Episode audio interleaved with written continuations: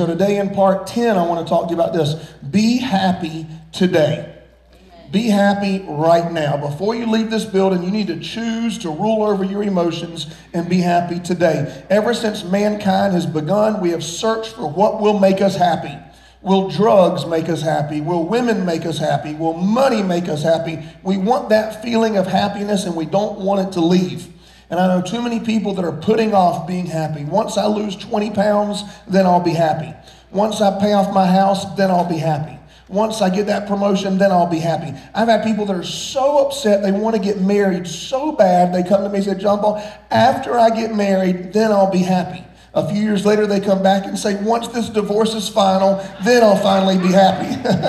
We've got to choose not to put off being happy, but be happy right now. 1 Thessalonians 5.16 says, be happy. And watch this, in faith.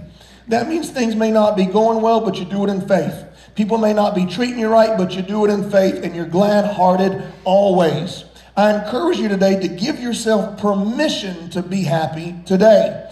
A lot of times when we've done bad things in the past, or we've gone through an abortion or divorce, or one of our children hate us, or whatever's happened in the past, we think, well, after everybody else is okay with me, then I'll be happy. No, you got to be happy in faith right now, today. Ecclesiastes 3.22 says the best thing we can do is enjoy today, for we do not know the future. Uh, Greg Burns said that true happiness is having a loving, um, close knit family uh, that lives in another state. He said that's actually what happiness is. Um, but we have to be able to enjoy right now. Now, here's what I want to teach you today your happiness is your responsibility.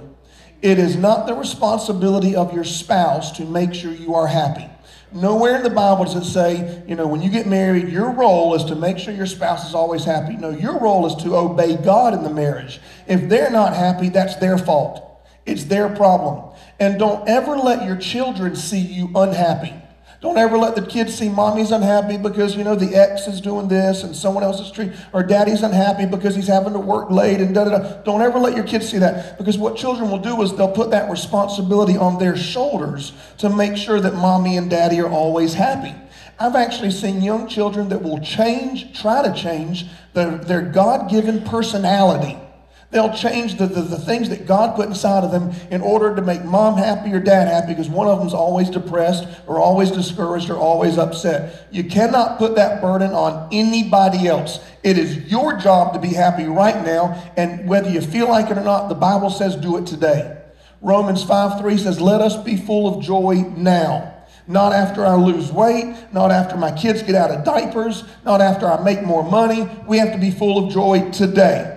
Now, here's another thing I want to teach today, and that's this adulthood and maturity is taking responsibility for your life right? In fact, the Bible in Proverbs, it doesn't define a child by how old they are, it defines a child by how they act.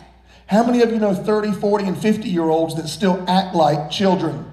Because they don't take responsibility. And don't raise your hand if they're sitting next to you because that'd be really embarrassing. Or point. You can point, but just don't raise your hand. I'm just kidding. Um, and how many of you know teenagers that are actually more mature than some, some older people? Right? Because they're taking responsibility. Okay, listen, if your job as a, as a mature believer, as an adult, is to take responsibility, that means if you're not happy, it's not God's fault. It's not the devil's fault. It's not your spouse's fault. It's your fault. You have to choose right now before you leave this building, you are going to be happy today. Happiness is not based on our circumstances. Happiness is based on our soul. And this is actually the three points for today is our soul, our mind, our will, and our emotions. If you can have a healthy soul, you'll be happy and glad-hearted always, just like the Bible says. Let me say this way happiness is not based on what's going on around you, happiness is based on what's going on inside of you. Because, see, listen, you can't control a lot of times what goes on around you. It'd be nice if you could, we'd really be happy then, but you can't control everything around you. So, if your happiness is in somebody else or something else, you'll never be happy. If your happiness is if you can get this boy to like you or this girl to like you or make this person do right, then you'll be happy. How sad is it that your joy that God says comes from Him, that your joy is put inside this person and they have to do right for you to be happy? That's not, that's not very smart, is it? Or if the, if the stock market does good, you'll be happy. Lord have mercy, don't put your happiness in that, right? Or if the president's doing right, you'll be happy. No, no, no. You have to be happy today. And it's all based on your soul. So listen, you, the one thing you can't control, you can't control what goes inside of you. You can't control what you put inside of your soul. Okay, so I have three points for, for you today on how to be happy today and stay happy. Point number one is this your mind. Remember, the other points are mind, will, and emotions. It's your soul. So your mind. Philippians 4 8, fill your mind with things that are true, pure, right, holy, noble, proper. It says fill. It doesn't say 80%, it doesn't say 99%. It says fill your minds with these things. And here's why. Because if the smallest little teeny seed of worry gets inside of your mind, it'll explode and ruin all your happiness if the smallest little seed of fear or of, of discontent or of insecurity, if, if your mind's not filled with the right things, just something very, very small can ruin all the good things that God wants to do in your life today. You know, the Apostle Paul, he was beaten with rods, he was stoned, he was shipwrecked, he was bitten by a poisonous snake. He had a lack of food and clothes. And, and, and to add to that, uh, the Starbucks line was 25 minutes long when he went to it before church. He was late for church. Um, his cell phone was dead, and he got canceled and only had 30 followers on Instagram. That's how bad things were for him.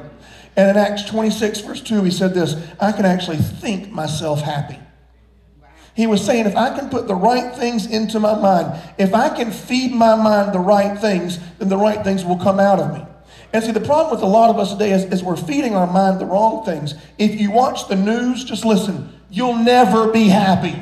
Never be happy. You will be in a bad mood when your children come around, when your wife comes around, when anyone's near. You will change the atmosphere of your entire home if you leave the news on. Turn it off. If you watch the wrong things, it's not, and, and you look at pornography, you think it makes it might make you happy for a little bit. It's not long-term happiness. It's not. You can't put the wrong things in your mind and expect the right things to come out of you. And the wrong people. If you keep hanging out with the wrong people that are filling yourself with gossip, they're filling your mind like you're a trash can. They put all their trash inside of you. It's not going to make you happy. I can't control all my circumstances, but I can control my thoughts. Now, um, you know, we, we think that circumstantially, if things are right, then we'll be happy, right? Okay, so speaking um, on a, a, level of our whole, our nation is probably the most circumstantially uh, blessed nation in the world. One of the most blessed nations. No matter who's the president or what's going on, we're blessed to be in America, right? Very cir- circumstantially, we're very, very blessed. You know, we represent 6% of the world's population, but we take 90% of the world's antidepressants. 90% of the entire world's antidepressants go in 6% of the world's population, which is America. That tells me it's not based on what's going on the outside, it's based on what we're putting inside of us. Because also, America probably puts the worst things inside of our minds than any other nation as well. I mean, everything, 90% of stuff that comes out of Hollywood is not good stuff for your mind, just so you know. Um, there was a, a, book that came out years ago that I, I, read probably 10 times. It's called Don't Sweat the Small Stuff. Remember that book back in the 80s, I think? And the rest of the title is, and it's all small stuff. You know, you, you can't control your circumstances all the time. You also can't control people. Man, if we could control people, how happy would we be, right? But it's not the big things in life that steal our, it's not like somebody, you know, dying or having cancer or getting fired. It's the small things that people do that steal our joy. You know, they, they, your wife burns dinner or your kids forget their lunch or, you know, you're running late for work or whatever. It's always the little things. Song of Solomon 2.15 says it's the little foxes that spoil the vines. You know, I have a list of things that my wife does that steals my joy. And I'm going to put them on the screen and I want y'all to tell me which ones you th- I'm just kidding. I wouldn't do that to her. But, but I am going to tell you something that used to cause World War III, but thank God she's matured.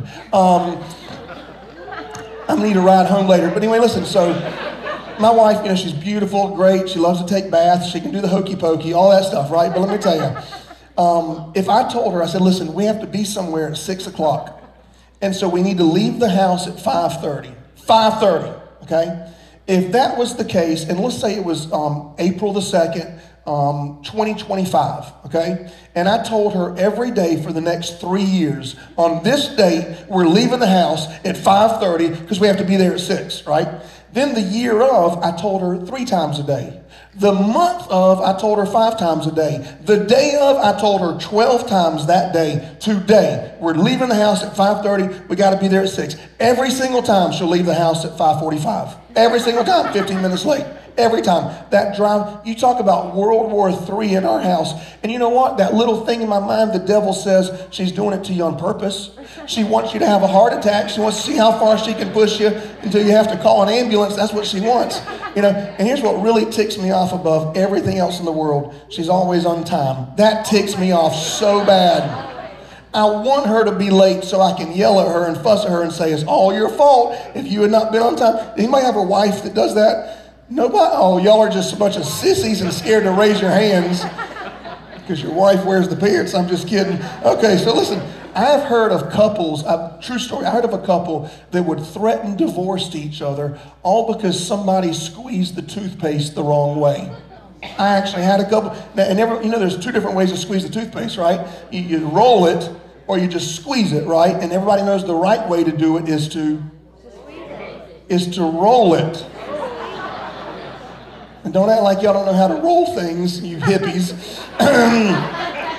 so here, so what's the? I'm sorry, that was wrong. I apologize. Lord, forgive me. I'm sick. I'm sick. I'm on med. I'm on Nyquil. So calm down, okay? That doesn't count. Um, so what, what? So what do we do? what am I saying? So what do we do about our mind? Romans 12, 2. Be transformed, here's how, by the renewing of your mind in the word. Listen, here's the answer. You need to be in church every single Sunday, no matter who's preaching, no matter what's going on. You need to be in here to hear the word. You need to be in Sunday school, short groups, get a devotion, open up your Bible. Men, just get a proverb, just one proverb a day, and fill your mind with God's word. And I promise the right things will come out of you. Psalm 16, 11. In God's presence, the manifest presence of God is when the body of Christ comes together. That's fullness of joy. Galatians 5:22. A fruit of being in relationship with the Holy Spirit is joy. That means you have to stay connected to the vine. If you make a mistake, ask forgiveness and get connected. If you feel ashamed, ask forgiveness and get connected. You got to stay connected. Jeremiah 33 11, they shall be happy. What are they happy doing? They shall be happy as they sing sacrifices of praise and thanksgiving. Where? In the house of the Lord. For I will reverse the captivity and restore prosperity that was lost. Here's what it's saying if you will get in the right place and fill your mind with the right things, God will take you where He needs to take you, and everything will happen the way it needs to happen. But you gotta, and you know what it's like when you go several days without spending time with Jesus and you're on edge and there's no grace in your home and you're yelling and there's strife. You need to get connected. Number two is this your will. Your will. So your mind is you got to get in church, get in the right place, fill your mind. Your will, you have to turn your will over to Jesus Christ. This is what it means to be saved, and I'm sorry if that upsets you, but you have to turn your will over to God. Psalms 37 4, it says, When you delight yourself in the Lord, here's what He'll do He'll put wills or wants or desires inside of your heart. And whenever you delight yourself in the Lord, the desires that He gives you, they're so much better than the desires that you have for yourself before you delighted yourself in the Lord. And here's the good news when He puts the desires inside of you, He'll bring them to pass. And here's why I'm saying this because whatever you want the most in life controls your happiness. If money is what you desire the most, then money will always control your happiness. If a person other than Jesus is what you want the most in life, that person has control of your happiness. Whatever dream you have in your heart above putting God first, that has control ultimately of your happiness. You don't need money to be happy. You don't need a person to be happy. You don't need circumstances to go well to be happy. You just need to surrender your will to Jesus Christ to be happy. Um, 2 Corinthians 8 2 says, Fierce troubles came down on the people of those churches, pushing them to the very limit. The trial exposed their true colors. Here's what their true colors were they were incredibly happy though they were desperately poor. Isn't that amazing? Now, when it says churches, I need you to understand Corinthians, Galatians, Ephesians, Thessalonians, uh, when you're reading these books of the Bible, even Timothy and Titus, um, it's not written to Christians. It's not written to Christians who attend church. It is written to Christians who were members of a church. They joined and served faithfully that church. They were so connected that even though they were desperately poor, they were incredibly happy. So, so, and I'm going to give you an example of what I'm talking about. Because you know, we read the New Testament a lot, and you think, "Oh, that's great. I should apply that." You can't. You're not a member of a church. If you're not a member, how can you apply a book that was written to members? So here's an example, and I know you're not going to like it. And I don't mean to offend anybody. It's just the best one I come up with at the time. Imagine somebody comes to America from another country. Okay. And, um, and they, they, they say, Do you want to be a citizen of America? Nope, I just want to live here. I don't want to be a citizen. I just want to, you know, get what I can get from it. I want to, you know, uh, uh, the tax laws, I'll apply Declaration of Independence. Yep, yep. All, oh, yeah, I love all that stuff. Yep, yep. But I don't want to join. I don't want to be a citizen. I just want to be here and take. Now, I know a lot of you oh, are upset with that kind of thing, right? It's the same thing. You can be a Christian, you can attend a church, but if you're not a member, how can you apply it? That was actually a good analogy now that I say it out loud. That actually sounded pretty good. Anyway, Philipp, I'm going to give myself a on the back for that one. Philippians 4.12. I know how to be happy with as little as with much. I can enjoy life no matter what the circumstances are. You don't need money to enjoy your life. You don't need money. Um, I, you know, I told you a few weeks ago that um, when my kids were little, we never took them on vacation. Okay, that was a lie, and I'd forgotten. But one of my kids reminded me of this. So before Asher and Selah were born, when I just had, I think I had three, I might have had two.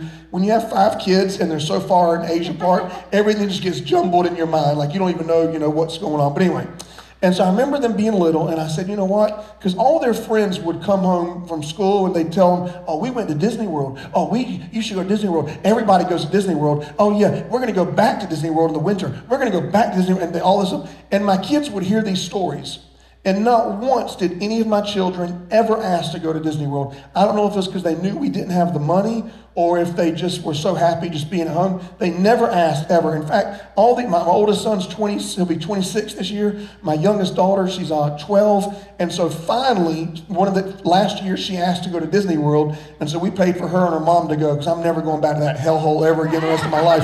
But anyway, and so, um, but none of my kids had ever asked all this time. And so when they were little, when my three were little, I said, you know what? We're going to Disney World. I said, like all these other rich families around here, we're going to do it. And, and we didn't have money. Our money was tithe, house payment, um, car payment, insurance, food. Like that was our, our life. And we were very happy. Nothing wrong with that. It was great. We didn't have money. We didn't care. But I said, we're going to Disney World. We're going to World. And so um, I didn't have any money. So here's what I did. I have no shame. But uh, my grandmother, she made really good chicken bog. If you don't know what chicken bog is, that means you're from up north and you don't drive very well. Uh, so chicken bog, I'm just kidding. And so, um, and she, she made green beans and stuff, you know. And so um, she was alive. She's passed away now. And so she made it so good. While I worked at a Christian school during the day teaching music, and I worked at night playing piano all around Myrtle Beach. And so everybody that I knew from church, school, all my work, I said, listen, this weekend we're doing a chicken bog dinner. You know, give me $10 and I'll deliver you know, chicken bog. You got to order 10 or more, and I'll take it to your work, I'll take it here, whatever. So in one weekend, I made $1,900 selling my grandma's chicken bog. That's right. Listen, I'm a hard worker. I got ideas. I got ideas. And so um, I said, kids, we're going to Disney World, right? And so we, we, we got the cheapest hotel you could possibly get, you know, in Florida. And we didn't have any, trans- none of our vehicles were nice enough to make it to Florida. So I got us bus tickets. Now, it wasn't one of those nice buses with air conditioning. It was one of them buses with all the windows rolled down in the middle of July with a baby in diapers, two other kids. I mean, it was not pretty. And it was probably, it should have been called the scare bus because the people that were on that bus, they could have killed us at any minute. But anyway, we were there and we got on the bus and we, it took 12 and a half hours on that bus from Myrtle Beach. To, and I said, kids, we're going to Disney World. So we get to the hotel, and of course, we're exhausted, and there's a pool outside. And so the kids say, um, you know, we want to swim today, whatever, whatever. So we swam and had a good time. I said, okay. Uh, we wake up the next morning, okay, everybody, we're going to Disney World. And all of my kids said, um, we don't want to go to Disney World. We want to stay and swim in the pool. I said, you little demons, y'all listen to me one second, okay? We have a pool bigger than this one in the neighborhood that we live in. We are going to Disney World. They said, Daddy, we want to stay in the pool and swim. We don't care about Disney World. I said, Y'all listen to me. I'm the man of this house. I wear the pants in this family. I am in control. You listen to me. You submit to my authority. I sold chicken bog to everybody I knew. I took a 12 and a half hour bus with a bunch of scary people. We are going to Disney World or somebody's going to die. We are going to Disney World. So for the next three days, we stayed in the hotel. We swam every single day. Then we took a 12 and a half hour bus back to Myrtle Beach, and that was our vacation. And I learned something very, very valuable. first thing I learned is, my God, if I'm good, anyway. So the second thing I learned was this: is um, it doesn't take money to enjoy your life. So if that's your desire, your desires are in the wrong place. If anything outside of wanting to serve Jesus dictates our happiness, then those idols will always control our happiness. An idol is anything you want or desire or will more than Jesus more than the plan that God has for you. Nothing wrong with wanting more money or wanting this. Nothing wrong with that as long as it's from God and you're putting Him first and God's put that dream inside of you to have this influence or to do this so you can bless other people. Ecclesiastes 12, 13. So Song of Solomon, or Solomon, I'll say, um, he was the wisest man who ever lived. Okay? Take the screen. I said it too soon. Take uh, wisest man who ever lived. Um, he tried everything in his life to be happy. He, if you read the Bible, he, this man tried everything everything. He tried women. He had over 900 women. You know, he wasn't as wise as maybe we think he is, but anyway, he had 900 women, and he still wasn't happy. Still wasn't happy. Tried that. He tried money. He had so much money, he literally did not know what to do with it. Literally. He was the richest man in the entire world. And the Bible says he's actually the richest man who will ever live. So there'll be no one else on earth other than Jesus who was as rich as Solomon. That still he, that didn't make him happy. So then he tried fame, popularity. He was so popular, the Queen of Sheba actually traveled a long distance and paid Solomon money just to hear him talk, just to hear the words out. That's how wise and popular he was, and none of that worked. He could not find. Finally, at the end of his life, and unfortunately, you know, a lot of, I guess, gray haired people in here, you probably realize the same thing that Solomon realized toward the last season of his life. Ecclesiastes 12 13. He said, After trying all of this to be happy, the end of the matter is this worship God and obey his commands. This is the original purpose of man and the foundation of all happiness. This is what life is all about. Man, once you surrender your will to Jesus, I'm telling you, everything changes. So if, if number one was mind, and it means getting church, getting the word, getting the devotion, and number two is surrender your will to Jesus Christ, you have, this is what it means to be saved. And this is literally what it means to be saved. Um, you know, Deion Sanders, he's a great athlete of his day. Well, his, his dream his whole life was to win the Super Bowl. That's all he ever wanted. He trained for year after year. He dreamed about it. He talked about it since he was a child. I just want to win the Super Bowl. And finally, Deion Sanders won the Super Bowl. And there was a very interesting interview at the end of that week. He said, The night that I won the Super Bowl was the most discouraging and depressing night of my life. They said, What are you talking about? He said, It was the pinnacle of my career. It's everything I dreamed about, everything I wanted in life. And he said, When I got home that night, I thought, What do I do with my life now? This is what I want. It's my dream. I worked so hard, and now what's left? Yay, I've won the Super Bowl. What do I do? Here's what he was saying was my desires, my will, my wants, they were in the wrong place. And it took finally getting that place to finally realize after these two decades that it was in the wrong place the whole time. If there's anything you want more than God, it is an idol. Point number three is this emotions. Emotions. So if, if mind, you got to fill yourself with the right things. If will, you need to surrender it to God. Then point number three is you got to learn how to rule over your emotions. Uh, Romans 8 8 says this those who are living a life. Now, it doesn't say those who, who, who've fallen or who've sinned or made a mistake. It says if they're living this way. They're living a life that caters to the flesh, sinful appetites and impulses. They cannot please God. There's no way, shape, or form they can please God. Here's what this is basically saying is people who live by their emotions, they're not saved and they're going to hell. If, if you live by how you feel rather than what you want or what God wants you to do, you're not saved. Because when you give your life to Christ, He changes your heart, which is your desire. He changed, now your desire is, you know, I may make a mistake, I may do something I feel every now and then, but at the end of the day, I want to serve God. At the end of the day, I, I have to repent because I know it wasn't right. I want Jesus to be first. If, if, if, you're, if you're living based on how you feel, you're not saved. Psalms 144 15 says, Happy are people whose God is the Lord. Now, that word Lord, we don't use that in our culture a lot. If you travel anywhere else around the world to any Bible believing Christians, they use Lord more than any other word to describe Jesus. We say Jesus is my Savior, He's my healer. Sometimes we say He's my brother or He's my friend, and all that's true, but He's also our Lord. And our culture doesn't have that word a lot. Well, when, when something is your Lord or when someone's your Lord, that means you have no say. You do not get to have a say anymore. If the Lord says clean your room and you say, I just don't feel like it. I just feel like I need to not clean my room. He'll say, I don't care what you feel. I'm your Lord. You do what I say. And if you don't, you repent for it. You ask forgiveness and you change your ways and you ask me to change your mind. But if I'm your Lord, I'm in charge. I'm in charge. Here's the problem. One of the biggest problems with our society today is this is we're telling everybody to live by how they feel. Let me tell you the most evil and deceptive lie you could ever speak off of your lips, and that is if it makes you happy, do it. There is no more deceptive lie in the entire universe. You would destroy someone's life. You'll send them straight to hell. Do not pass go. They'll burn for all of eternity. They'll fall in utter blackness if you tell them, do what makes you happy.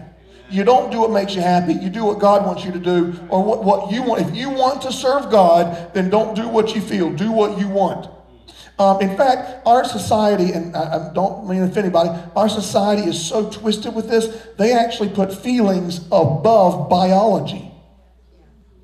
If you feel this way, then that's, whoa, whoa, whoa, what about science? Well, I feel like a spider. Well, you know what? Biologically, John Paul, you don't have eight legs. Doesn't matter. I feel like it anyway. Deuteronomy 22 5 says, Women must not act like men, even if they feel like it. And women must, and men must not act like women, even if you feel like it.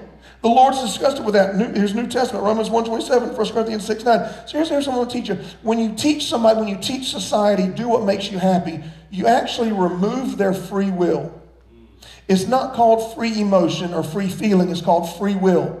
Free will is do what you want, right? And we all have a free will to do what we want. But when you say live by how you feel, well, what if I, I want to do something that's right? What if I want to serve God? What if I want to please God? What if I want to obey my teacher? Doesn't matter if it makes you happy and if you feel it, that's the direction you go. So let's say that there's a child, a, teenager, that, um, that they're so incredibly depressed. I mean, so depressed. They're distraught and they feel like committing suicide, but they don't want to. Well, too late. You've already told them through society, do whatever you feel. If it feels good, if it makes you happy, do it. But, but what if they want to serve God? What if they want to live? Doesn't matter. If you feel it, go for it. Just commit suicide. That's what you feel. So that's what we're teaching our kids today. What if a bully is bullying them at school? And they want to stand up to the bully. They want to go to a teacher. They want to go to the principal and say, and they want to go to their parents and say, Mom, Dad, I got, for the past six months I've been bullied. Can we please? What if that's what they want to do? They want to have confidence.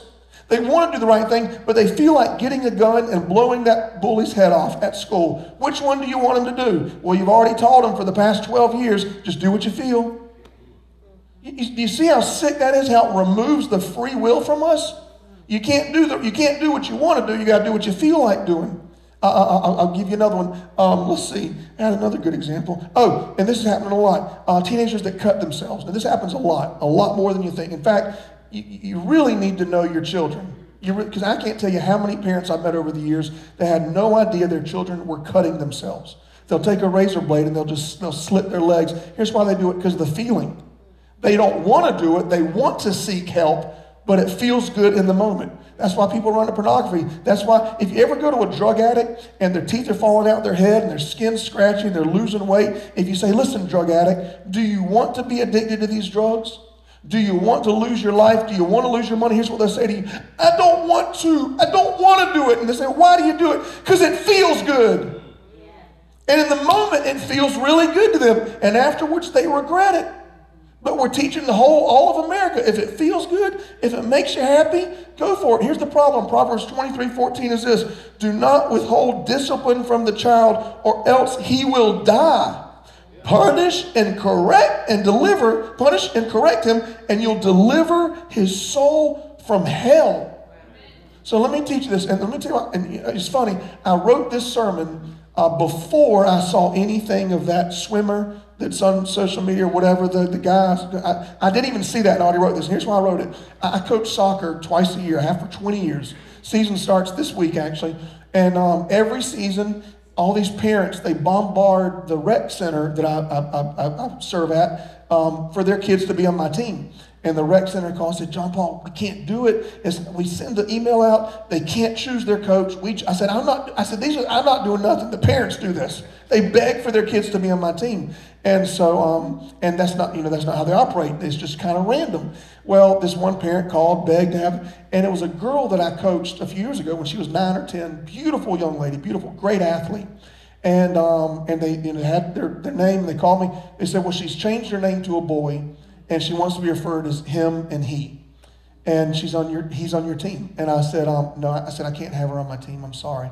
They said, why not? I said, well, two things. Number one is, I'm not going to pretend. You know, you can pretend all day, but for you to put, you're going to force me, you're going to force, me, you want free will, and you're going to force my free will to pretend that you're something you're not. I'm not going to pretend. Here's the second reason I don't want her to go to hell.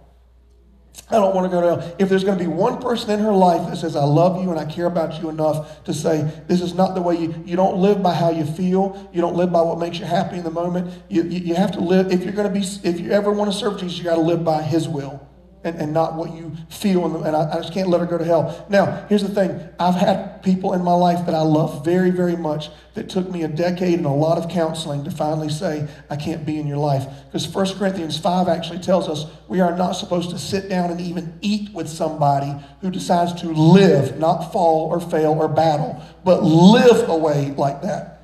And uh, when someone says, I don't care what Jesus says, I don't care about. I'm going to live this way because it's how I feel. If they choose to live that way, 1 Corinthians 5 says, as believers, we, we should not even sit down and eat with them because they've made a decision. I do not want to do what God wants. I want to live in a way that makes me feel good. We can't eat with them. Biblically. So here's where, and I had to, and it took so much counseling for me to finally say, I just can't be, I just can't, I can't, because when I'm around you, I'm not going to pretend and I'm not going to give you my okay. I love you too much to do that. Somebody in your life has to tell you this isn't right. So here's the thing you can either be in a relationship with that person for your lifetime if it makes you happy, or you can be in a relationship with them for all of eternity you can be the example and maybe they finally come to Christ for all of eternity, or you can just have them in your life while you're alive on earth. One's selfish and the other one's a very giving, loving thing to do. And I'll, I'll let you choose the thing to do. Now, if you, if you decide that you're going to do the right thing, there's no guarantee that that person will ever come to Jesus. But if you decide to do the wrong thing and not correct and not bring discipline, there is a guarantee they'll go to hell. Just want you to know. It, and, and, and this, if you're if you're their authority figure and there's no discipline, imagine me having somebody on my soccer team and I say I need you to play this position. I don't feel like it. I feel like playing this position. Whoa, whoa, whoa! I'm the coach. Oh, I'm the, if you can't submit to a coach, how are you going to submit to Jesus? If you can't submit to an usher in church, how are you going to submit your will to God? All right, and it happens all the time. We can't live by emotions and be disciples at the same time. The Bible never says get people saved. It implies it, and that's great. But the Bible actually says make disciples. Okay, the word disciple comes from the word discipline. Discipline. In other words, you have to train people to discipline their lifestyles. When someone is disciplined, like a military man or woman or a, a, Navy SEAL, you know, you see these guys, you know, you see how confident they are because they've lived such a disciplined life. Discipline means if your commander in chief says it or if the sergeant says it or whatever, you do it. Get down and give me 20 push ups. You do it. They discipline their life after that, and then it changes everything on the inside of them. Okay, you can't be a disciple of Christ and live by how you feel at the same time. It'll never work out for you. Never work out. Okay, last story, and I'll, I'll let you go. Um, David was 29 years old. He was living in a place called Ziglag. Everybody say Ziglag. Ziglag. That's just a fun word to say. I don't know why. Some translations spell it Z I K L A G, some spell it Z I G L A G, but either way, Ziglag. And um, David was born in Bethlehem, and he had a pretty good past, right? He defeated Goliath, became a hero. Uh, he served in the courts of Saul, you know, he served in the palace. And he had a pretty good future because he was anointed at 17 to be king of Israel. Good past, good future. But he's not in either one of those places. He's not in Bethlehem and he's not yet in Jerusalem. He's in Ziglag. Ziglag represents a place that is just supposed to be temporary. It's not supposed to be a permanent place in life. Ziglag represents um, in between our, our prophecy and our destiny. It represents a place in between our past and our future. In verse 1, it says, David and his men, they came home to Ziklag. They were all fighting the Philistines, and they found the Amalekites had taken all the women and children and burned the city to the ground. Not a very good place to be. In between prophecy and destiny, in between past and future, in between Bethlehem and Jerusalem, it's that place in life where your emotions try to tell you, give up. And your emotions say if you're unhappy, just live that way. If you're depressed, just stay home from church. If you're lonely, you're never going to find somebody. It's where your emotions try to tell you, don't do what your will says or what God wants, just live by how you feel. Verse 4 says, The men cried until they were too weak to cry anymore. And these were manly men. These men did not play the piano, these men did not have a garden. No, no, no. These men could burp the entire alphabet. Hebrew and Greek. That's how manly they were, all in one burp. They were manly men. And they were upset because David said, Hey, let's all leave the women and children and go fight in this battle. Because David thought that's what God wanted him to do. And believe it or not, that is what God wanted him to do. But yet, all these bad things just happened. In verse 6, David was distressed, and his own men spoke of stoning him. So now he's got nothing. His wife's stolen, his children are kidnapped, and now his best friends are talking about, we're going to kill him. We're going to blame it on David. You talk about being in a nasty place in life, a place where your emotions are saying, give up. It's a place where your emotions try to rule over your will. And when you feed your mind the right things and your will belongs to Jesus, your will is going to be stronger than your emotions. Now, every now and then our emotions pull us astray and we do things that feel good, but we come back and say, Lord, forgive me, I'm sorry, help me not do it again. That's how you know you're saved. Not, I'm going to live this way, this is just who I am, and I want you to be okay with it. Well, I'm not okay with anybody going to hell. I want people to surrender to Jesus. In verse 6, David did something that very few men and women know how to do. It says he encouraged himself in the Lord his God. Let me tell you, he didn't have anybody, to, his pastor didn't answer the cell phone. He was texting his mama, she was out of town away from the phone. He emailed his best friend. They said, We're going to stone you. Nobody was there for him, but he encouraged himself in the Lord his God. Here's what he was saying. He was saying, you know what? Ziklag, we're not going to die here. Ziklag, we're not going to stay here. Ziklag, we're not going to camp out in this place. This is not my permanent destiny. This is not where I belong. This is just a temporary place. God's trying to teach me something. I'm going to rule over these emotions. I may feel unhappy, but I'm going to encourage myself in the Lord my God. And finally, in verse 8, God spoke to him and said, You shall pursue the enemy, overtake them, and without fail recover all. Listen real close. God speaks very, very clearly when we've allowed our emotions to settle down and we put them underneath our will. But when you're all high strung doing the emotional thing, God barely ever gets a word in. Your emotions can stop the voice of God. Let me say it like that. Okay? And David did what God said in verse 19. I love this. Nothing was missing. David recovered all. And watch this. There was so much spoil that David sent gifts to 14 cities. He came out way better off than he was before. You know what I love about this story is, and you know, David's my man. David, when I get to heaven, I'm going to say hey to Jesus, and I'll run to David, then I'll go back to Jesus, and then I'll go back to David. I'm to spend the first 2,000 centuries just talking about those two guys. 72 hours after this, King Saul died, and David became king. 13 years waiting for this to happen. 13 years, and on the worst day of his life, when he suppressed those emotions and did what God wanted rather than how he felt, three days later, his future showed up and the crown was put on his head. That tells me very, very strongly you may be in Ziklag today, but if you will fill your mind with the word, surrender your will to Jesus, and rule over your emotions, then without fail, you will recover every bit of joy that's been stolen from you. Amen. Amen.